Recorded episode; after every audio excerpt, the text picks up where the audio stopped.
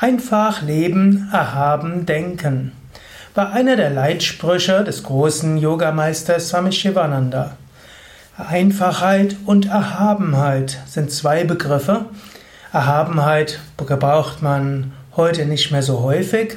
Hm, man sagt auch Simple Living, High Thinking, so ist der Originalausdruck. Einfach leben. Wir sind heute im Westen Menschen, die es zur ja, zur Perfektion gebracht haben, das Leben kompliziert zu machen. Und dafür denken wir nicht besonders erhaben.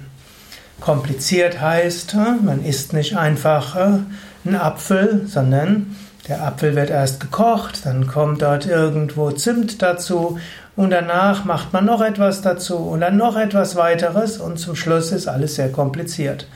Oder man isst nicht einfach ein bisschen gekochten Reis, Vollkornreis mit etwas, nur etwas Hülsenfrüchte, sondern da muss man dieses Gewürz und jenes Gewürz. Und natürlich, ich lebe ja noch relativ einfach. Andere haben dann dort Aromastoffe, Geschmacksstoffe, Farbstoffe und dann ist die Wohnung kompliziert und so weiter. Also kompliziert leben. Wir haben es zur Meisterschaft gebracht, als Zivilisation alles sehr kompliziert zu machen. Aber das Denken ist nicht übermäßig erhaben.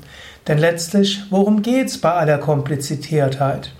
Es geht darum, zu essen, zu trinken, zu schlafen, zu wohnen und irgendwo mit Menschen was zusammen zu machen.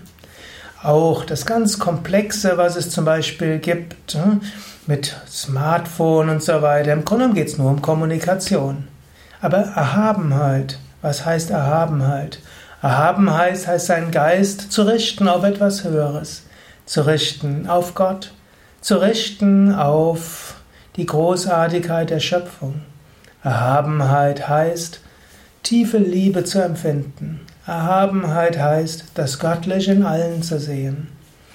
Einfach leben, erhaben, denken würde heißen, reduziere deine Wünsche, reduziere deine Besitztümer, mache es mit, im Umgang mit anderen Menschen etwas einfacher.